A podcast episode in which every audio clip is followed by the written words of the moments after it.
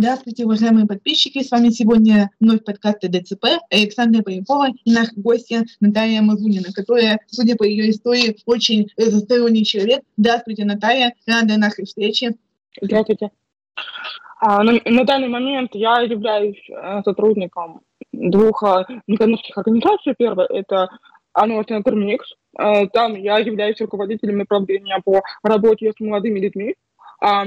А второе – это роль перспектива, где я являюсь специалистом отдела э, развития лидерства у молодежи и подростков с инвалидностью, а также универсального дизайна.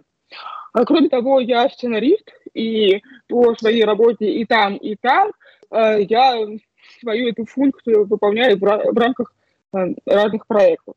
Меня заинтересовала концепция универсального дизайна.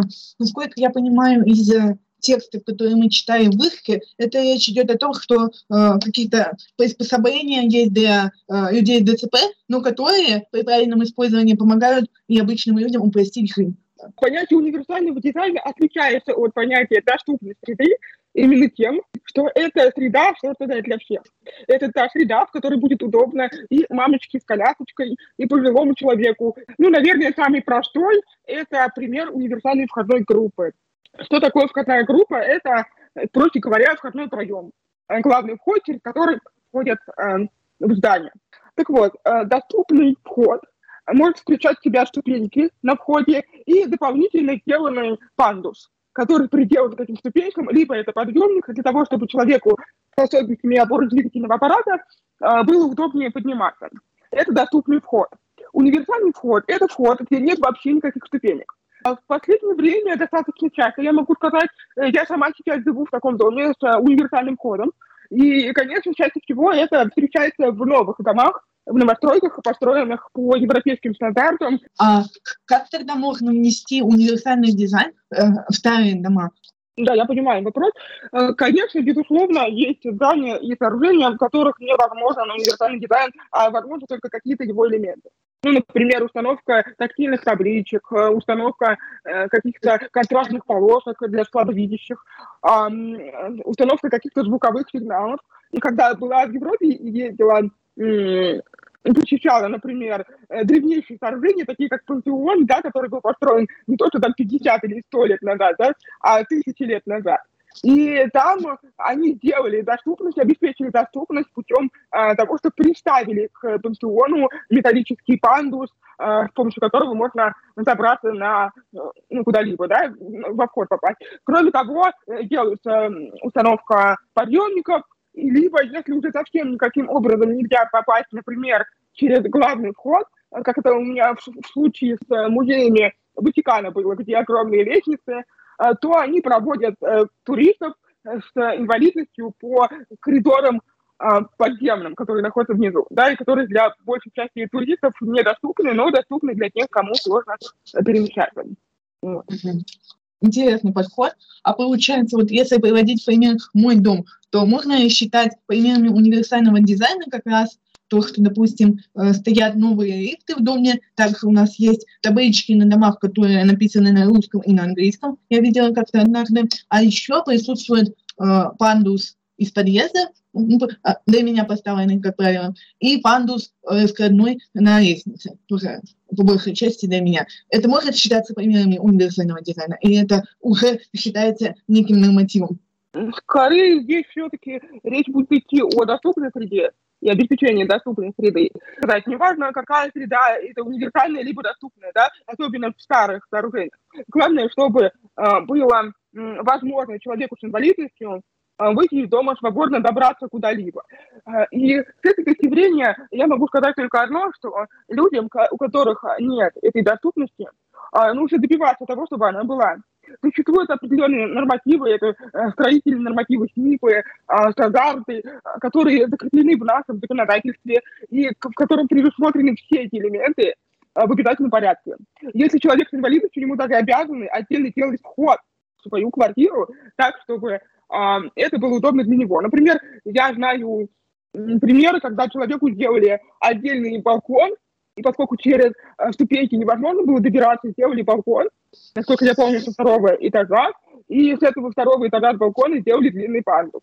Это в старом доме. Mm-hmm. Вот. а насколько долг э, этот процесс, потому что у меня есть э, свое парковочное место. Я же королева, я имею право опять-таки, э, чтобы машина, на которой мы ездим, находилась максимально близко к подъезду. И вот когда мы делаем мне это парковочное место, а я живу в обычном многоэтажном девятиэтажном доме, то, по-моему, несколько месяцев ушло, даже чуть ли не год, только на то, чтобы нам разрешили это место создать. Ну, к сожалению, в э, стандартах и нормативах не прописаны сроки выполнения работ. Поэтому тут все зависит от того, насколько вы упорны и насколько вы добиваетесь своего. Безусловно, к сожалению, а, есть такая штука, как бюрократические издержки, когда эти бумажки переходят от одного кабинета в другой, и это все занимает прилично времени. Но главное не опускать руки и не говорить себе в какой-то момент, что если у меня сейчас не получается или мне приходится ждать уйму времени, то это того не стоит. А, поверьте, в любом случае это того стоит. Как разобраться тогда человеку с этими бюрократическими сложностями? Ну, смотрите, у нас есть, э, например, управляющая компания для начала. Да? Это та организация, которая занимается обслуживанием зданий. Можно, ну, во-первых, нужно взять с собой закон, на основании которого вы должны потребовать, потому что многие люди на местах, к сожалению, опять же, совершенно не в курсе э, нормативов, которые прописаны. Они считают, что если здание э, не приспособленное, то так и должно быть мой город. Предложение «Мой город» можно написать э, в МОЗ.ру, на сайт мэрии. Э, в Москве, по крайней мере, это решается ну, достаточно быстро, а, по крайней мере, быстрее, чем а, в других а, регионах. Далее, что можно, можно обратиться на худой конец в прокуратуру и потребовать там соблюдения своих прав, как, в принципе, в любом другом случае, когда эти самые права не соблюдаются. Но первый шаги – это, конечно, управляющая компания, какие-то местные органы. Ну да, кстати, местные органы власти тоже можно обращаться, может быть, в какие-то местные партийные ячейки, особенно накануне выборов, э, когда кто-нибудь хочет что-нибудь сделать общественно полезное. Э, а сталкивались ли вы с ситуацией, когда соседи не хотят подписывать вот соглашение на то, что э, твой дом будет изменяться для построения в нем доступной среды? Ну, я уже сказала, это суд, прокуратура, и если люди не хотят выполнять каких-то законных требований, то нужно идти в суд. Ну, как еще?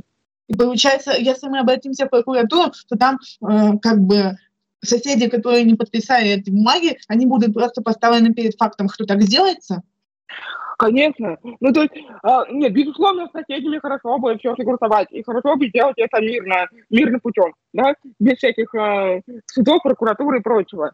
Но если так не получается, а при этом э, человек может доказать, что он э, лишен большей части своих э, Э, прав, гражданских прав, да, а, потому что не может выйти на работу, потому что не может выйти на прогулку, а, просто ничего не может, а, не может жить как свободный человек и реализовать свое право на свободу перемещения, да, на свободу там самореализации, то, э, конечно, нужно идти в суд и добиваться своего. Нужно выделить определенное количество времени, определенное количество ресурсов мозга на то, чтобы обдумать, как это лучше сделать, и, соответственно, определенное количество средств устойчивости, чтобы просто через это пройти. А, ну, конечно, конечно. Э, вот мой такой совет, чтобы улучшить э, взаимодействие с соседями, опять же, как раз-таки принцип э, универсальности, он здесь больше подходит. Потому что когда мы начинаем говорить не просто о доступной среде, да, а о том, что когда мы начинаем говорить об универсальности, о том, что то, что будет сделано для человека с инвалидностью, будет удобно для всех, оно часто работает. Потому что вы, вы начинаете, просто люди часто не не отдаю себе отчета, на самом деле, насколько это удобно. У меня а, родители предприниматели, и они построили магазин абсолютно безбарьерный. И там перед входом в магазин нужно было оборудовать а, вход, собственно, а, уложить, уложить тротуар, и тротуары в одном из мест а, там была, раньше была ступенька, даже, по-моему, две ступеньки. Э, и для того, чтобы сделать тротуар более доступным, таким сказать, более универсальным, да, потому что это универсальный именно дизайн был, э, они сделали там такой пологий спуск. Ну, как, как бы чуть-чуть, чуть-чуть, уклон чуть-чуть пандус. И, господи, как же люди возмущались. Они кричали поначалу, что, господи, мы будем э, зимой скатываться по этому пандусу, мы будем э, страдать и мучиться. Э, это все продолжалось, этот ор продолжался до тех пор, пока они не осознали, что на самом деле то, что сделано, намного удобнее того, что было. Вот иногда это происходит просто опытным путем. Иногда людям просто нужно это увидеть и почувствовать на себе, чтобы понять. Это будет удобно а, маленьким детям, это будет удобно старикам, и это будет удобно лично вам, когда с вами, не дай бог, что-то случится, потому что каждый из нас в любой момент может стать человеком с ограниченными возможностями здоровья, даже временно ограниченными возможностями, то есть сломать ногу, а, повредить э, там еще что-то, руку, например. Не дай бог, конечно, но это особенно зимой в наших погодных условиях очень часто бывает. И тогда таким людям тоже нужна э, как минимум доступная, как максимум универсальная среда. Я думаю, что как дополнительный способ демонстрации найти какой-то пандус, куда все ходят. Ну, например, поблизости есть какой-то магазин либо кафе, куда все ходят, и вы знаете, что ваши соседи тоже, тоже туда ходят, либо МФС, да, и можно сказать, что вот, ребята, вот посмотрите, вот вы, вы, вы ходите, вам удобно, вы там есть вот такой вот пандус, а посмотрите, это тоже очень удобно. Но опять же, это не всегда работает. Они иногда начинают говорить, что вот там удобно, а у нас будет неудобно. Хорошо. Давайте теперь поговорим про ваше сценарное мастерство. Вы тут пишете, что вы и сценарист, и получается преподаватель по сценарному мастерству. А что из этого для вас кажется более интересным и каково это работать э, с людьми с ментальными нарушениями? А, ну, во-первых, обычно одно от другого неотделимо, а потому что когда мы учим писать сценарий, мы все равно вместе с э, учениками эти сценарии пишем. А, если говорить о людях с ментальными особенностями, да, а, то здесь еще сложнее, а, потому что им, в принципе, сложно выражать свои мысли, бывают чувства и какие-то предпочтения. Поэтому чаще всего их а, выбор основывается на готовых ответах. То есть, допустим, я говорю, ребята, вот мы сейчас с вами будем создавать персонажа. Давайте выберем, кто это будет. Это будет мальчик или девочка. Нравится ли. И обращаемся к каждому непосредственно адресно, потому что, когда мы обращаемся в целом, никто не отвечает, поскольку нужно обращаться именно конкретно к человеку а, и так далее. То есть там есть много нюансов. Мы говорим максимально медленно, а, максимально простыми словами, предоставляем выбор между вариантами и стараемся апеллировать к какому-то их опыту. Это люди с тяжелыми ментальными особенностями, да, и очень ярко выраженными, то вы так это поймете. Но если это человек с легкой формой аутизма, если это человек с высокофункциональным аутизмом, да, допустим, если это человек в легкой степени э, умственной отсталости и каких-то других э, ментальных особенностей, то здесь э, ну, более тонкая, скажем так, э, работа, а, что, что нужно учесть. Принципе, здесь учитывается то, то же самое, что учитывается при любом другом общении. Нет какого-то особого общения с этими людьми.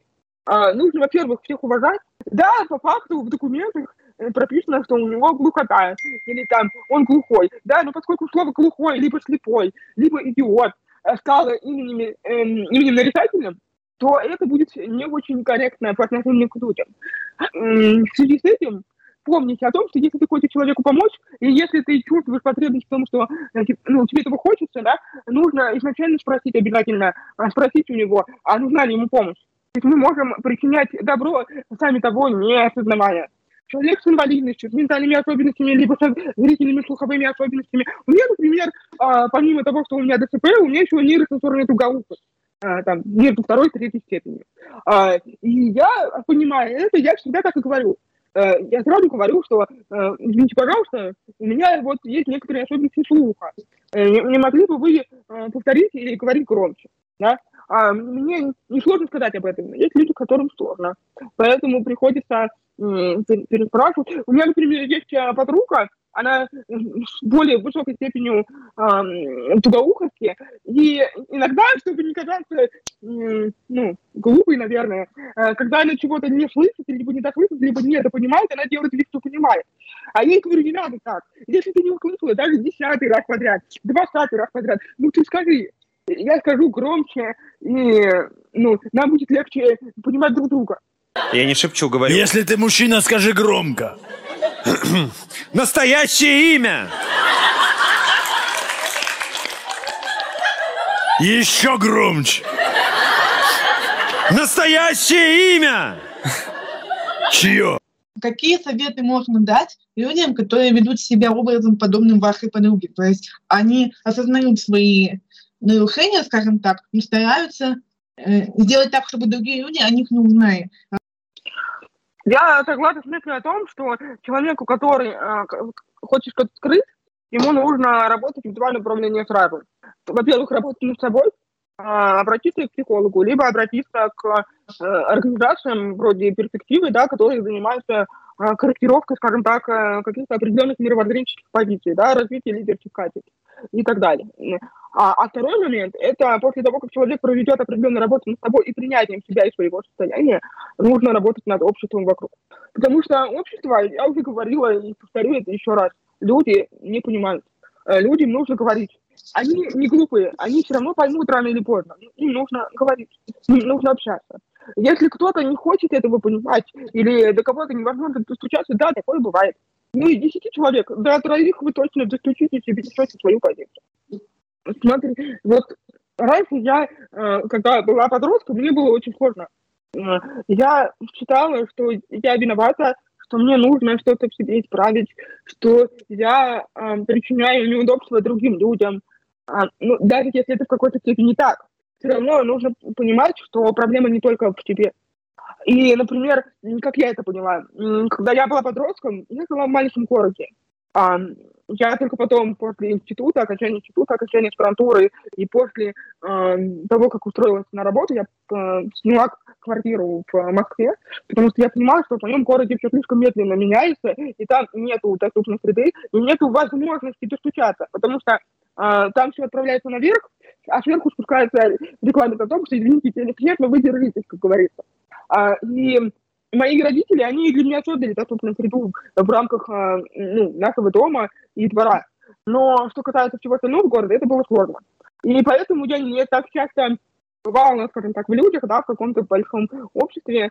А когда начался переходный возраст, подростковый переходный возраст, когда все э, мальчики начали встречаться с девочками, у всех стали какие-то отношения, я очень сильно стала комплексовать а, по поводу своей инвалидности, по поводу своих а, отличий от всех остальных. А, поскольку я еще плюс ко всему не видела у себя в окружении людей с инвалидностью практически никогда. То есть я росла в среде, где не было, практически не было инвалидов. То есть людей с инвалидностью, точнее сказать. А, потому что я их видела максимум на каких-то утренниках, вечерах новогодних, которые устраивало общество инвалидов. А, и мне было сложно. Но все изменила поездка в Германию, у нас тогда было очень сложное финансовое положение, но моя мама, она собрала все силы, деньги, и мы отправились в Европу. И там, в Европе, э, я поняла, что меня никто не смотрит, меня никто не пялится, никто не показывает пальцем, никто не пытается меня в чем-то упрекнуть и так далее, да. И все, все очень приветливые, доброжелательные, никто не обращает внимания на мою инвалидность. В Тульской области и город Богородицк, эм, а, когда я из своего маленького города Тульской области отправилась учиться в Москву. А, в общежитии, жила я в общежитии, а, и я там увидела, поскольку у нас очень инклюзивный, то я там увидела огромное количество людей с инвалидностью первый раз в жизни. И я тогда, вот, может быть, для кого-то будет удивлением, но я сказала маме, первый раз, когда я там побывала, э, отдавали мне документы приемную комиссию. Я сказала, мама, забери меня оттуда, я как будто бы на кладбище побывала. Вот, понимаете? Причем я сама человек, Э, при том, что я сама человек с инвалидностью, да, но поскольку я вокруг себя никогда не видела такого огромного количества людей с инвалидностью, на меня это произвело удручающее впечатление. Но уже через год я там побыла, я посмотрела на разных всяких людей с инвалидностью, я поняла, что они такие же люди, что их много, они разные. И я, уже через год, когда первокурсники, которые приходили и пытались знакомиться с другими людьми с инвалидностью через меня, и, например, указывали на какие-то особенности тех или иных а, студентов, ну, например, там, они начинали говорить, ой, а вот ты знаешь мальчик, у которого там нога вот так вот, или рука вот так вот, или глаз косит. Я уже не могла понять, о ком речь идет, потому что я их не отличала по этим признакам. Для меня это был просто Вася или просто Петя. И мы видим друг другу, и мы не идем навстречу друг другу. И надо это постоянно делать. Да, где-то это делать сложнее. В маленьких городах это абсолютно сложно. Но а, в таких городах, как Москва и нескольких других городах России, более инклюзивных а, и приспособленных, это возможно.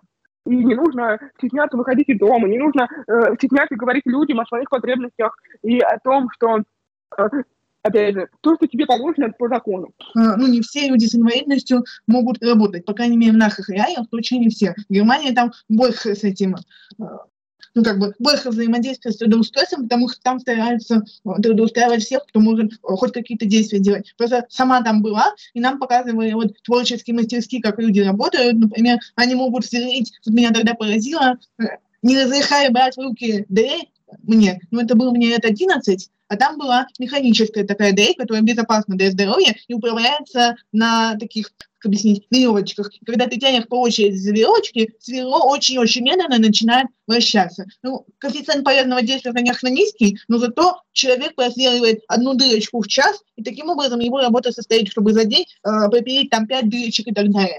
И я поняла, что в российском обществе подобная работа не прижилась бы. Здесь все зависит от э, того, как устроена сама организация. То есть, если там есть хорошая система э, противовесов, хорошая система мотивации, э, хорошая, в принципе, внутри коллектива, то все эти медлительности, какие-то особенности, они все компенсируются. Нам еще до такой корпоративной культуры, когда принимаются все, и все воспринимаются как люди, да, и в первую очередь как люди, которые могут какую-то пользу приносить обществу. То есть у нас как считается, что э, согласно медицинской модели политики, мы до сих пор живем по большей части, да, что если человек с некоторыми психическими изъянами, что, то это значит, что он не может приносить пользу обществу. Он дефективный, деструктивный элемент по отношению к обществу. Вот так вот мы и живем. Да, да вообще. Большая часть э, организаций, и они именно на этом основывают свое нежелание брать людей э, с инвалидностью на работу. Соответственно, сначала нужно говорить о том, что каждый человек может приносить пользу, а во-вторых, что каждая организация может так построить систему управления персоналом, что э, эта польза, она будет увеличиваться инвалидностью. Бывают просто люди с инвалидностью, которые просто не хотят работать, либо им не хватает мотивации, либо им не хватает еще чего-то, да, и нужно выявить это что-то. А если работодатель не может, эм, не может ничего изменить, в этом человеке. И если он понимает, что проблема в самом человеке, что он просто ленится, что у него идеологическая позиция, он считает, что ему все должны. Неважно, человек с инвалидностью это или нет его следует уволить, если он не приносит а, определенный, скажем так, как мы говорим, КПД, да, коэффициент полезного действия, но не потому, что он человек с инвалидностью, да, а потому что он просто ленивый лодырь, вот и все. Теория о всецелом трудоустройстве всего трудоспособного населения, она невозможна, потому что хоть инвалиды, хоть нет, все равно будут те, кто откажется от работы по собственному желанию. Ну, по каким Конечно, это утопия, естественно, грустно и печально.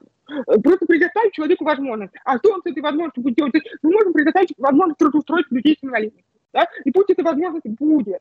А если человек не хочет работать, человек с инвалидностью или человек без инвалидности, пусть он не работает. Но то, что он может иметь на это право. И те люди, которые хотят работать, порою не могут эту работу получить. Порою. А порою и могут. Это зависит от того, какой тип работы ты предпочитаешь. Конечно. Конечно. Э, э, здесь, э, да, есть определенные сложности, опять же, в плане взаимодействия с с работодателем. То есть, причем не важно, кто это, это муниципалитет, и, и это какая-то госслужба, да, либо это предприниматели, да, а, и какие-то организации коммерческие, не суть важно.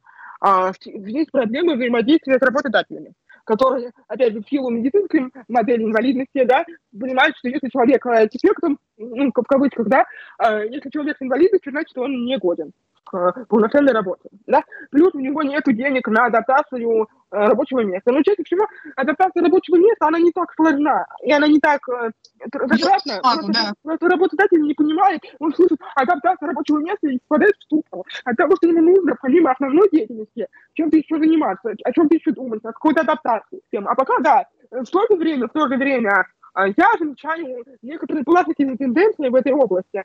Я слежу за этим, поскольку сама я по первому образованию являюсь э, экономистом по труду, и управлению персоналом. А я понимаю, что в связи с тем, что у нас прошла пандемия, коронавируса нет куда без добра. Потому что в связи с этим стали люди понимать, в первую очередь работодатели, что не обязательно держать весь персонал на эм, ну, в офисе, не обязательно платить э, аренду за офис, и тут, с одной стороны, плохо для людей с инвалидностью, потому что их теперь могут направить на удаленку. Но мне, например, удаленка идеально. Я, например, не считаю э, необходимым э, находиться на работе по той простой причине, что для меня э, вот, собираться, ехать куда-то, проводить время в дороге, это отнимает рабочее время. И если я нахожусь в рабочее время дома, и мне не нужно все эти махинации, манипуляции проделывать, да, то я намного более продуктивна, чем если бы я ходила в офис. Инфошум, постоянно приходят вот эти уведомления, надо отвечать на сообщения, постоянно кто-то тебе звонит. Это Но потом в какой-то момент э, привыкаешь, так как это постоянно происходит, и ты вот воспринимаешь уже все эти звонки, переписки, переговоры как просто часть э, твоих рабочих обязанностей. Мне кажется, единственный вариант, который существует сегодня на протяжении всего нашего диалога, это попробовать то, что кажется странным, вроде попробовать установить пандус, попробовать перейти на удаленку и уже потом смотреть, как люди будут на это реагировать, а не пытаться выдать реакцию еще до того, как пандус появился у вас в доме. Э, ситуация такова, что э, можно добиться. Нету прям совсем безвыходных ситуаций. Можно добиться, можно адаптировать, можно перестроиться, подстроиться и так далее и тому подобное. Очень много людей, кроме того, а, что касается работы, а много людей с инвалидностью работы, потому что не понимают, э, что это такое. То есть у меня вот есть несколько друзей и знакомых с инвалидностью, которым уже за 30, но которые никогда ни разу нигде постоянно не работали. А причина э, в том, что они боятся совершить ошибку. Даже на этапе отбора, на этапе, э, когда там тестовое задание приносят, они тупо, э, ну, очень боятся тем, что что-то не так. Перфекционизм коррелировать с нормализацией. То есть ожидания к себе должны быть в каких-то достижимых пределах. Да, э, я могу сказать по своему опыту обучения. Я закончила школу с одними пятерками, но когда я пришла в институт, мне не поверили, что это так что, я не знаю, вот все предметы одинаково. Все равно нельзя знать все на пять. Вот у Сократа есть такое изречение, я знаю, но ничего не знаю. И ведь это да. В какой-то степени очень крутая позиция, потому что даже если человек является крутым специалистом, он супер успешный, он супер классный и талантливый, то мы понимаем, что вот это вот супер у него есть э, в своей э, только определенной области. Например, человек олимпийский спортсмен, он, значит, выигрывает медали по условному биатлону. Но если мы попросим его приготовить котлеты, он, возможно, не справится, потому что это не его сфера деятельности знают и знают об этом, это философы, те, которые знают и знают об этом, это мудрецы, а есть еще очень большая группа людей, которые не знают и не знают об этом. Знаете, это, это глупцы.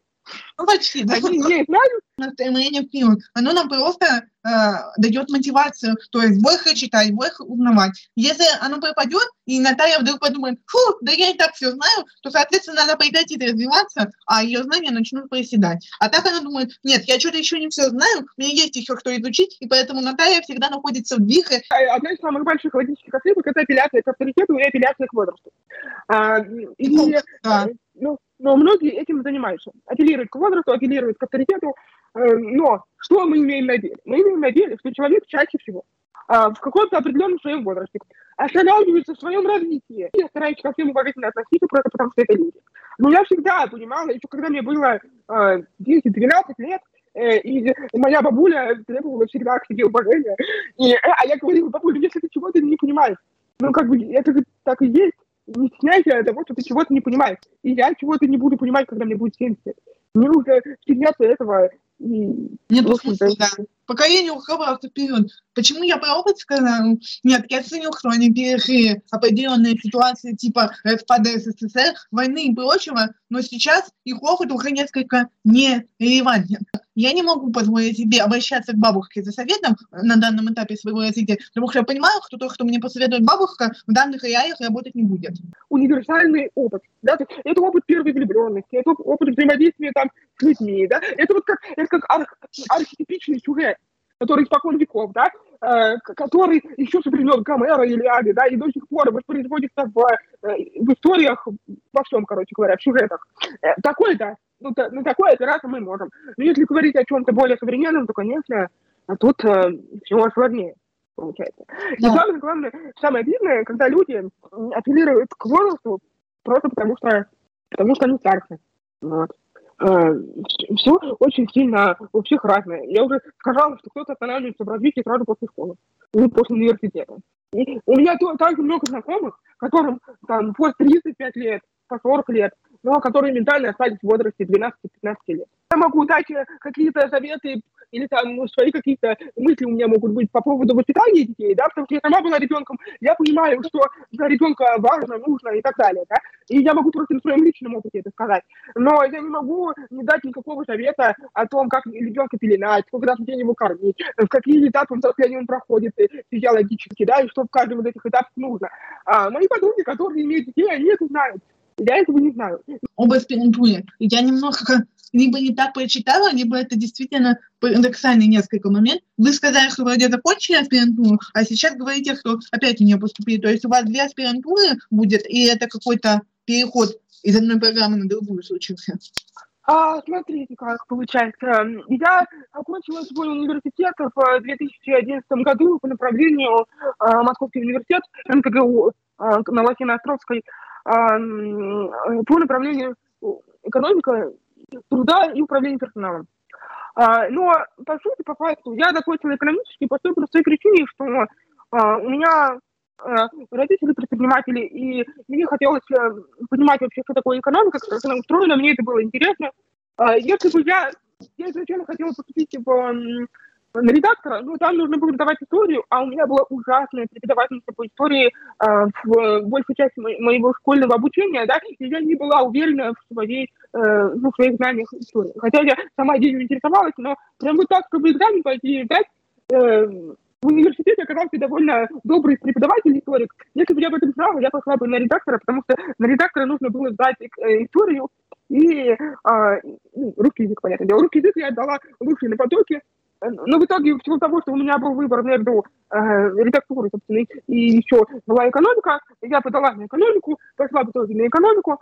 А, я об этом не жалею, но я всегда понимала, что все-таки есть что-то, что моей душе, как говорится, близко, и это философия. И когда я закончила экономический, я пришла в аспирантуру своего же вуза по философии, и говорю, а если я закончила экономический, а я могу пойти на философию? Ну а да. да. А почему нет? Вот, я такой, да ладно. Ну все, тогда я иду. И я пошла. Я отучилась э, три года, э, до 2014 года. И что случилось потом? Я а, уехала домой, к себе в родной город, в Богородицк, в маленький город а, Тульской области, и а, я там два года писала диссертацию. Но в итоге к, к чему это привело? Потому что из-за того, что я уехала из большого города, я потеряла уже свои связи, которые были в городе, в маленьком моем, да, при этом я потеряла и связи с Москвой. И мне стало очень грустно, мне, по сути, ну, по факту, нечего было в родном городе делать. Я никуда не могла особо выйти, а, общаться мне было, кроме родственников и некоторых друзей, особо не с кем. И я просто превратилась в такой пойти, ипохондрика, который искал у себя все полетки мира и находил. Ну да. Э, И э, в какой-то момент, спустя два года моего такого сидения безвылазного за, э, э, собственно, диссертации, э, мне мама сказала, говорит, все, ты пойдешь, э, мы, мы, мы сделаем, пойдем, короче, в банк Мы попробуем снять тебе квартиру в Москве. И мы попробовали снять квартиру. Она говорит, если, если ты справишься одна сама, а, а чтобы все понимали, я человек, который тогда передвигался с палочкой, но а, при этом у меня, ну, мне очень тяжело было ходить, и из-за своей неправильной ходьбы я, по сути, стерла себе суставы, и сейчас я передвигаюсь на коляске, и по факту у меня нормально работает только голова и одна рука. Вот. Я передвигаюсь по квартире на коленках, вот, и при этом я стараюсь делать все сама. А, Я тогда, когда мы попробовали снять квартиру, я пожила а, пару лет, и это был отдельный опыт, это очень долго рассказывать, и смешно, и страшно, и, и одновременно, а, опыт проживания на съемных квартирах в Москве. Но суть не в этом, а суть в том, что спустя это время, я пока, пока я жила на съемной квартире, я поступила в киношколу. А, потому что мне нужно было чем-то заниматься. Плюс я параллельно подрабатывала, а, стала потихоньку работать в перспективе. Вот. И а, я забросила диссертацию по факту. А потом я к ней возвращалась несколько раз. Даже прошла призначницу в Бауманке, да. Но, но потом случилось то, что э, одновременно и здорово, и страшно. Я взяла ипотеку. И здесь мне пришлось- да, и здесь мне пришлось здорово то, что мне ее дали, несмотря на мою инвалидность э, первой группы, да. Э, Но страшно то, что мне нужно было очень много а, работать. Мне, конечно, очень а, помогало, э, помогали родители, помо- помогал брат, если бы не они, тогда бы я, конечно, бы не справилась, особенно по первости, там нужно платить было огромную сумму, Э, но в то же время я не могла себе позволить не работать, потому что это было бы просто нечестно. И а, я в итоге забила, по сути, на диссертацию. И сейчас я просто хочу, во-первых, опять обновить свои знания, а во-вторых, я хочу все-таки закрыть этот гештальт, тем более, что диссертация фактически написана, там нужно только обновить несколько исследований. Да даже если бы я писала ее с нуля, я все равно бы, наверное, хотела бы закрыть этот гештальт. 10 лет, который длится. Вот. То есть просто э, вот в какой-то момент подохли и сказали, что не будете защищать диссертацию, потому что нечего? Я просто в какой-то момент, ну, я прошла предзащиту, мне нужно было исправить там кое-что, э, несколько там классов редактировать, но я там откладывала, откладывала, откладывала, в итоге я поняла, что у меня нет сил, никаких ни моральных, ни физических на то, чтобы доделать начатое. И прошло уже какое-то время, и я просто сказала, что я пока, пока это все отложу. Вот, если мне удастся потом этот гештальт закрыть, я попробую это сделать. Если мне не удастся, я не поступлю, э, можно было бы, конечно, не поступать, можно было бы просто заплатить за прикрепление и прикрепиться к вузу и защититься, но я не ищу легких путей, и потом, как я уже сказала, мне, у меня, в принципе, сданы, э, у меня сдан минимум кандидатский, поэтому мне могли бы пересесть мои экзамены, но я хочу по новой и в какой-то степени себя еще проверить, насколько я отупела на это время. Вы, получается, в данный момент уже в их поступили? Да, да, вышел приказ в июне, вышел приказ о моем зачислении. Так что да, сейчас я буду с ноября месяца, я так понимаю, начинается занятие в ноябре, э, буду обучаться в аспирантуре высшей школы, и сейчас как раз у меня, э, я нахожусь в процессе адаптации учебного процесса. То есть мне нужно э, все это под себя подобрать, но сейчас это все больше связано с тем, что я не могу куда-то ехать или мне что-то недоступно, да, а больше связано с работой. Чтобы... Понятно, понятно. А, получилось очень прикольно, потому что вот э, сколько вам лет? Мне, например, 23, у нас, мне кажется, разница, наверное, 10, да, существует, но несмотря на это... 11. А, ну, несмотря на это, мы с вами находимся почти на одной ступени, потому что я сейчас, получается, магистрант второго курса в Ихке тоже, вы в Ихке московской, да? Да. Ага, я вот магистрант второго курса, у меня не ясно какая, лингвистические исследования, а через год я, может быть, стану аспирантом первого курса, а вы аспирант первого курса сейчас. Нас, получается, разделяет э, всего один год, несмотря на разницу в 11 лет. Это забавно. Да, это здорово. Нам известно, я вообще на блогу попала в октябре прошлого года «Жизнь ДЦП», но как вам концепция этого журнала, никого не хочу обидеть, если Аня Соколова нас будет смотреть. Мне кажется, что порою она несколько нас э, героизирует и идеализирует. То есть э, там опять все только успешно. То есть как люди в ДЦП достигают какого-то нереального успеха. А история обычных людей, вот как я сейчас стала делать в подкасте, я там не увидела почему-то. У вас такое мнение? Вы сейчас как раз говорите о теме моей диссертации. Потому что у меня тема диссертации связана с информационной средой и ее влиянием на процесс интеграции людей с инвалидностью в общество. И информационная среда именно людей с инвалидностью, она такова, к сожалению, что а, специализированные издания, такие как ТСП, да, этот журнал, я сама буквально вот а, недавно, недели три назад, вышел последний журнал, в последнем журнале я являюсь одной из э, героев э, этого журнала, а, героем материала, да, материала. А, и, и что я могу сказать? Помимо этого, я еще несколько раз а, публиковал, это не история обо мне, да, моя история, она публиковалась в «Милосердие.ру», еще нескольких специализированных таких изданиях. И я могу что сказать, проблема специализированных изданий в том, что они именно такие. У них а, присутствует два вида собственно говоря, ракурс – это первый ракурс, это героизация, а второй – это неуважение до положения жертвы. У нас есть э, еще два крупных специализированных э, периодических издания, именно печатных, это газета «Надежда» и газета «Русский инвалид», э, которые выпускают Всероссийское общество инвалидов. Вот. Э, и там как раз очень много изложения до положения жертвы. Хотя в «Надежде» больше героизации, а в «Русском инвалиде» больше э, жертвенных позиций эффективности вот этой э, пресловутой. Э, что я могу сказать? Да, к сожалению, это так. И здесь положение нужно менять. Мы несколько раз в своей организации «Аночный интермикс» устраивали круглые столы, причем с участием э, крупных исследователей, в том числе и высшей школы экономики. Э, например, Яркая приходил к нам и читали доклад на эту тему и студенты высшей школы экономики, и преподаватели, за своим огромное спасибо.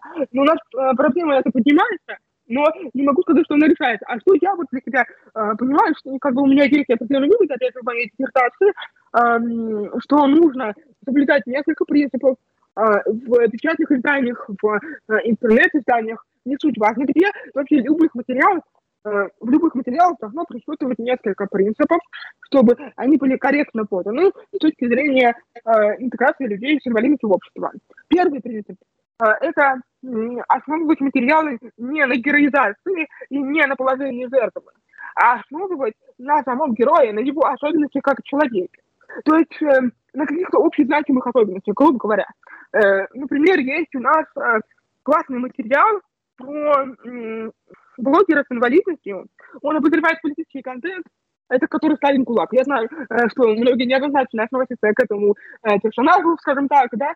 Э, Гулаг, Кулак. он тоже был, по-моему, в, статье, ну, то есть я не цитирую, но Гулаг точно был в статье, потому что он про доступных рассказывает, по-моему, если я не ошибаюсь, да? Нет, он обсуждает любую политику, все, что связано с социальной политикой и в целом с политикой, поэтому э, я не могу сейчас его, наверное, в полной мере разобрать, но был очень классный материал э, в журнале Forbes, когда Forbes э, выпускался у нас. Э, а, и, и там он был подан как, в первую очередь, как общественный деятель, как язык, и как человек, который имеет активную гражданскую позицию, не как человек с инвалидностью. И вот это правильная подача, это то, о чем я говорю. Опираться на какие-то общечеловеческие, общезначимые э, ценности и принципы. То есть говорить в первую очередь, например, обо мне, не как о человеке с инвалидностью, не как о человеке ДСП, а как о профессионале своего дела, о том, что я чем-то занимаюсь, о том, какую пользу я приношу обществу, и о том, какое вообще значение я имею как герой.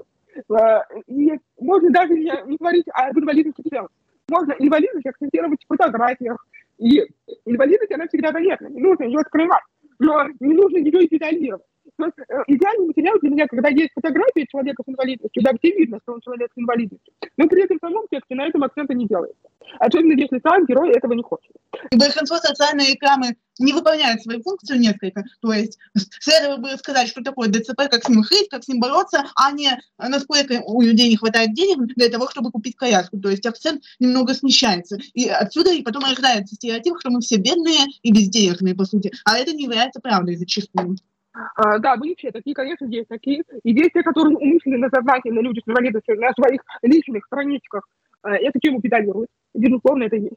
Но в целом, если сказать, если вот посмотреть на э, вот чем я обосновываю необходимость именно такого общего подхода, да, к теме инвалидности, да, а, не как к жертве, не как к герою, а как просто к человеку, да, к человеку, обладающему определенными качествами и свойствами.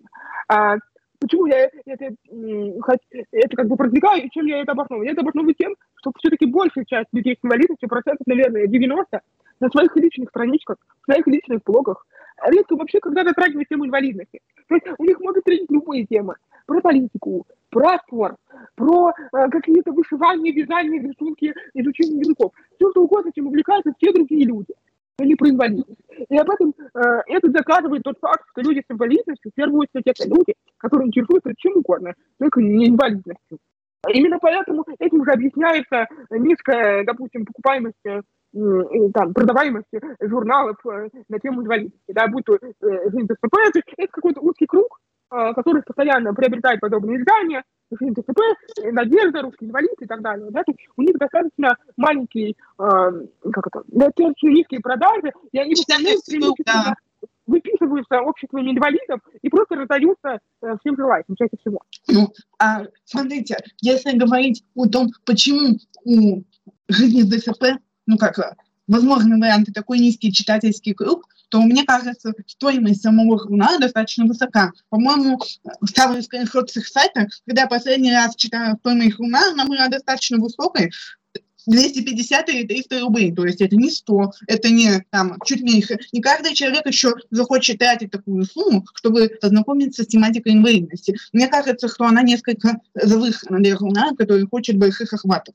У нас, смотрите, поскольку я общаюсь с редактором и знаю редакторскую политику, конкретно про ТСП, у них такая политика. А, они печатаются а, вот, в бумажном виде, да, они выпускаются в бумажном виде, причем принципиально выпускаются на бумажных носителях, и они выпускаются не просто на бумажных носителях, а на глянцевой бумаге в цветном формате. Очень лимитированно, да. Это дорого.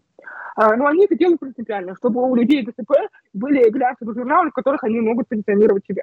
А, это первый момент. Второй момент. Можно выписать бесплатный журнал. Это делается через редакцию, это возможно. Нету электронного варианта, есть только печатный.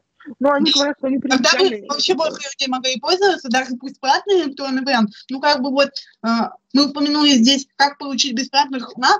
Ну, по сути, это да. Эти все способы действуют, а есть еще один, просто быть спикером этого журнала. Я вот когда была спикером журнала, да еще и с обложкой, то мне э, дали журнал бесплатно на этом основании. Хотим перечитать данный журнал, куда-то его отнести, кому-то показать, это достаточно проблематично, потому что он огромный, большой по размерам и плохо транспортабельный поэтому. Для него нужна большая сумка. А так, если бы они выпускали э, цифровые версии, я просто могла его скачать только смартфон и прислать ВКонтакте всем друзьям почитать. Тогда бы уже больше людей узнавала. Но, видимо, они готовы пожертвовать количеством аудитории ради просто классного бумажного издания. Ну, ну да, я как понимаю, вот для меня это такой немножко фетиш, что ли, я не знаю. Такая вот, как, как называется, приблуда такая, да, просто, просто прихоть. Эм, просто вот захотелось. Так, ДЦП это, наверное, самые окутанные предрассудками инвалидность, Да. инвалидности, да, А, потому что, ну, я думаю, вы сами знаете, да, что очень много существует стереотипов о том, что ДЦП это всегда люди с умственной отсталостью, что ДЦП это люди, которые совершенно не социализируемы, что ДЦП вообще никак не лечится, не корректируется. А, Считается, что люди с синдромом Дауна почему-то и люди с ДЦП были рождены от очень старых родителей, которые типа первая беременность, 40 лет, 30 и так далее. Я не знаю, откуда это взялось. Что касается э, детей с синдромом Дауна, есть определенное обоснование. А, ну, если вдаваться в медицинские подробности, да, то он, а, многие считают, что у женщин часики тикают только. Но на самом деле часики тикают еще и у мужчин. И от эм, возраста зависит качество спермы и количество эм, возможных мутаций, которые будут у потомства. И именно в зависимости от того, насколько стар мужчина, а именно мужчина оценивается, это, это последнее исследование, это можно найти исследование. А, от этого зависит количество мутаций у плода. И чаще всего именно генетические заболевания, они связаны, бывают с возрастом в том числе. Не только с этим. Это может быть просто доминантный какой-то ген, да, который э, проявится в любом возрасте. А может связаться с возрастом мужчины, да, со временем. А, вероятность того, что родится человек с генетическими мутациями, не предусмотренными, да, какими-то, э, она выше становится. Же, это не значит, что 90-летний старик не может родить себе здорового младенца. Э, Это может быть. Но с высокой долей вероятности все-таки у него родится человек с определенными генетическими особенностями. И да, просто здесь ошибка заключается в том, что гребут под одну гребенку людей с генетическими особенностями и людей с ДЦП. Потому что считают, что э, ДЦП определяется генетикой, хотя это не так. Э, Только около 1%, максимум 2% всех случаев может быть обусловлено факторами, которые могут повлиять на развитие внутриутробы и привести к ДЦП.